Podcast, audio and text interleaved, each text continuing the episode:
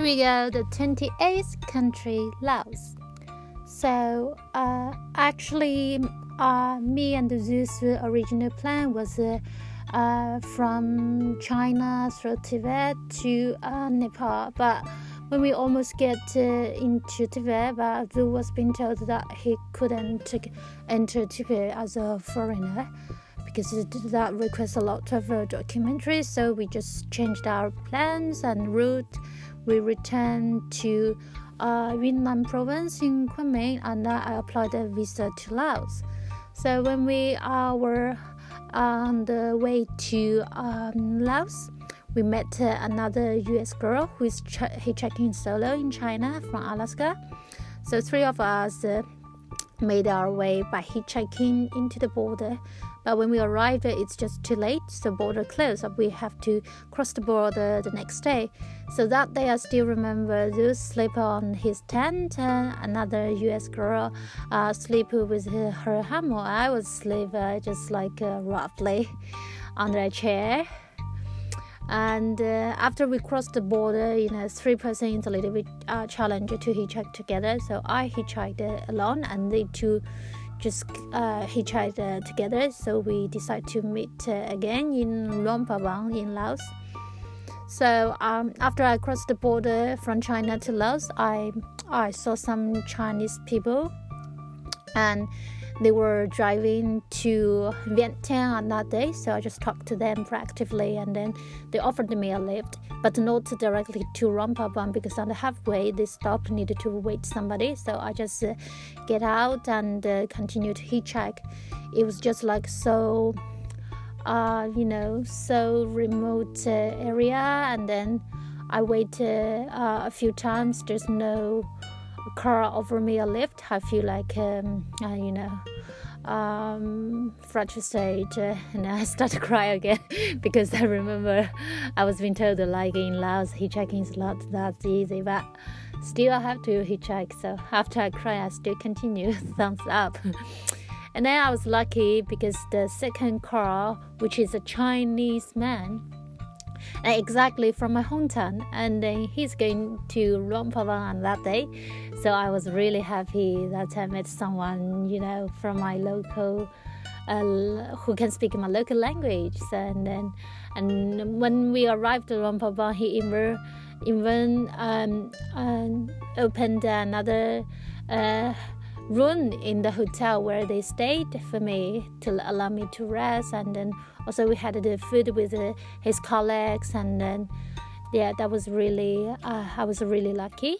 And actually after i uh, they he and his wife came to hong kong a few years later i was supposed to meet them. So i went to their uh, hotel but unfortunately they went out for shopping so we couldn't meet it again. But i truly appreciate for his help and in Prabang, I met Zhu and another US girl again, and then they told me they changed the plan because the US girl want to hitchhike her to some other place, and Zhu is going to uh, Myanmar. And my plan was uh, after Laos, I'm going to Cambodia, so which means we have to separate the three of us and yeah in the beginning i feel shocked because i i, I, used to hitchhike in china with the together and now i have to hitchhike by myself and then being abroad by myself uh, with hitchhiking so uh, actually i was like very panicked when I heard this decision, but you know, I just pretend okay, nothing happened. Okay, I respect your decision and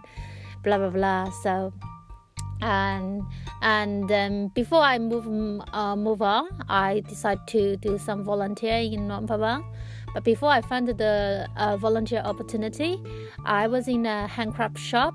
It's like a, a Chinese now uh, shop, and then he was kind enough like uh, to offer me a, a, a accommodation with uh, his Laos uh, girls place because that place is uh, uh, is his and his staff, like the local Lao girls, stay there, and then he kindly allowed me to stay there before I head into my uh, volunteer opportunity.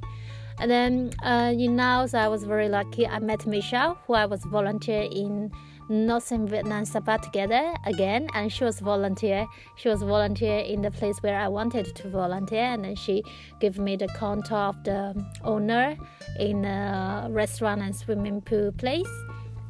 So uh, uh, and then smoothly I got the volunteer opportunity. So actually, me and Michelle every day what we do is just like uh, to do some waitress stuff or sometimes do do the uh, safeguard for the swimming pool, and and then and then uh, it, it, it depends on how many hours we work. So we we get the accommodation and the food. Um, yeah so after one week later, I decided to move on, continue hitchhiking.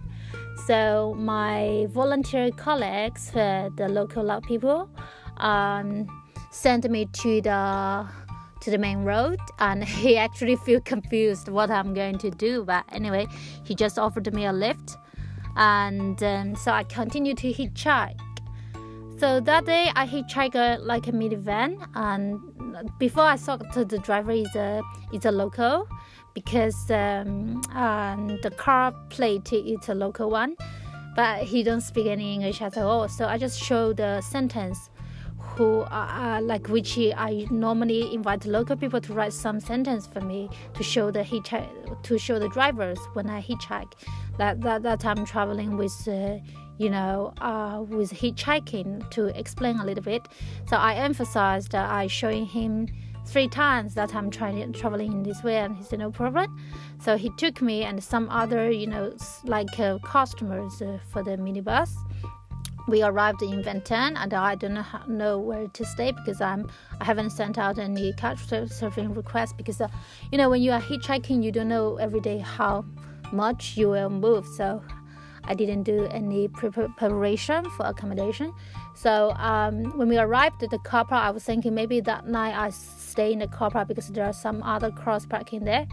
So we had a dinner, and then I, I was very tired. I wanted to sleep, so I was just taking out my sleeping bag, and I wanted to sleep. But driver keep like interrupt me, but you know he, he don't speak any doesn't speak any English okay and then he keeps like uh, try to talk to me but you know i just feel so sleepy. And eventually i get to what she he he he was trying to express because you know he was expecting something else you know?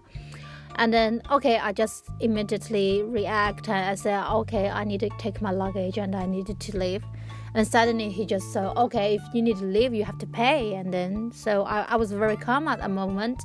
Also okay i said I told him if you need me to pay, okay, come come over with me to the ATM, and then I draw the ATM on the floor, and then he understand.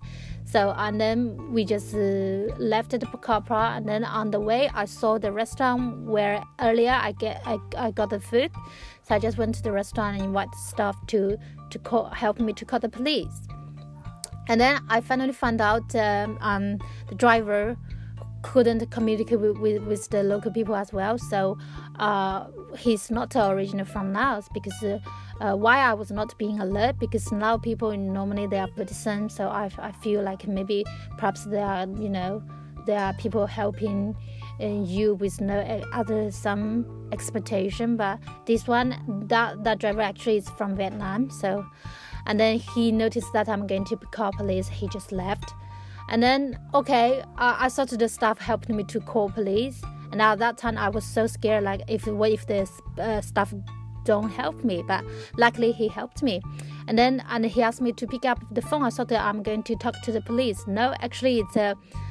Uh, I, I thought it's a police, but he can speak Chinese. I was shocked. You know, I was shocked. And then before earlier, I was so scared. And then so finally, when I heard some someone who speak Chinese, uh, my emotions just need to release. I was crying and blah blah blah, to show like I was so scared before earlier.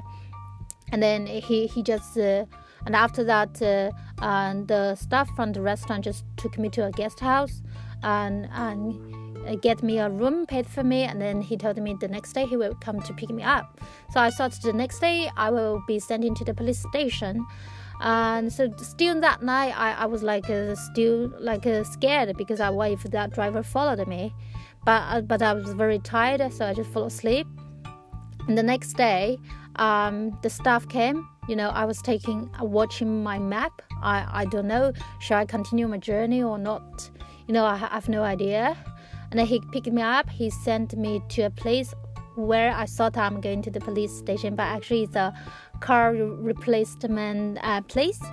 And then I met the guy who I was talking in the phone last night, and he was a, a, a overseas Chinese. He do business here, and he was the one who helped me, and I was very grateful. And after that, he asked me what what's my plan, and I said okay. I, I, my final destination is Singapore for this uh, hitchhiking trip, so I am still continue my journey. And then he said he's going to sponsor me a little bit uh, for the fund, and then I tried to reject, but he told me all I all he wanted is to ensure my safety. So I was just so touching because as a stranger, you know, he cares so much about your safety. So and then luckily he just helped me out, and I'm really appreciate. So still now we keep in touch. Okay, so I, I would probably stop here even there's some other part of the stories in Laos, but yeah. So I will just make it short here. And thank you so much for listening. And the next coming episode that will be Cambodia. Looking forward to catch you up later. Bye for now.